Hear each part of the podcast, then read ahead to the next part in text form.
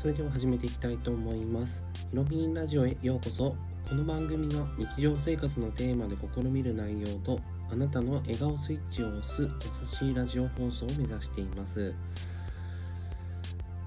さあ、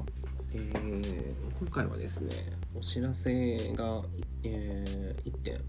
りまして、まあ、あのクラウドファンディングの方についての内容に触れるんですけども、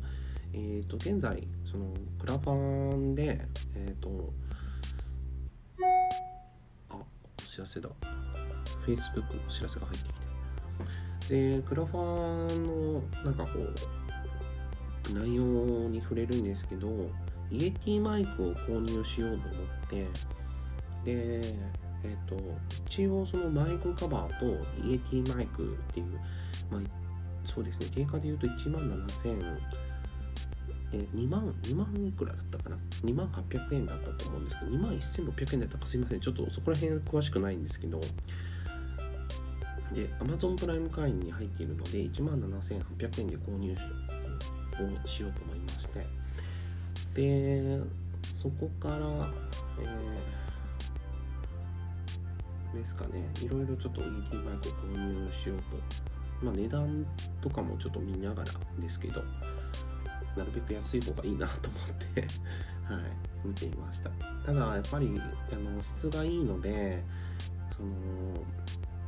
Bluetooth タイプの、えー、イエティマイクを、えー、買おうと思ったんですよね。でまあこれにはもう訳があって音声産業がもうこれから盛んになっていくよっていうことでまあ Voicyの緒方さんもおっしゃっていましたし自分も環境を早く整えないとなって思ったんですね。でクラウドファンディングもあのチャレンジをするんですけどもただやっぱりあの先行投資をする意味合いで言うと今ついた方がいいなと思ったんですよ。で理由はあのクラウドファンディングのやり取りってその全くその見識のない僕がすんなりいくとは到底思えないので、まあ、そういった流れもあって、えー、多分、うん、1ヶ月かかるんじゃないかなと思ったんですね。でこれ待ってられないやと思ってあのもう先にマイクは用意しようと思いました。でそうですね、まあ、先行投資で先にやっていこうと思って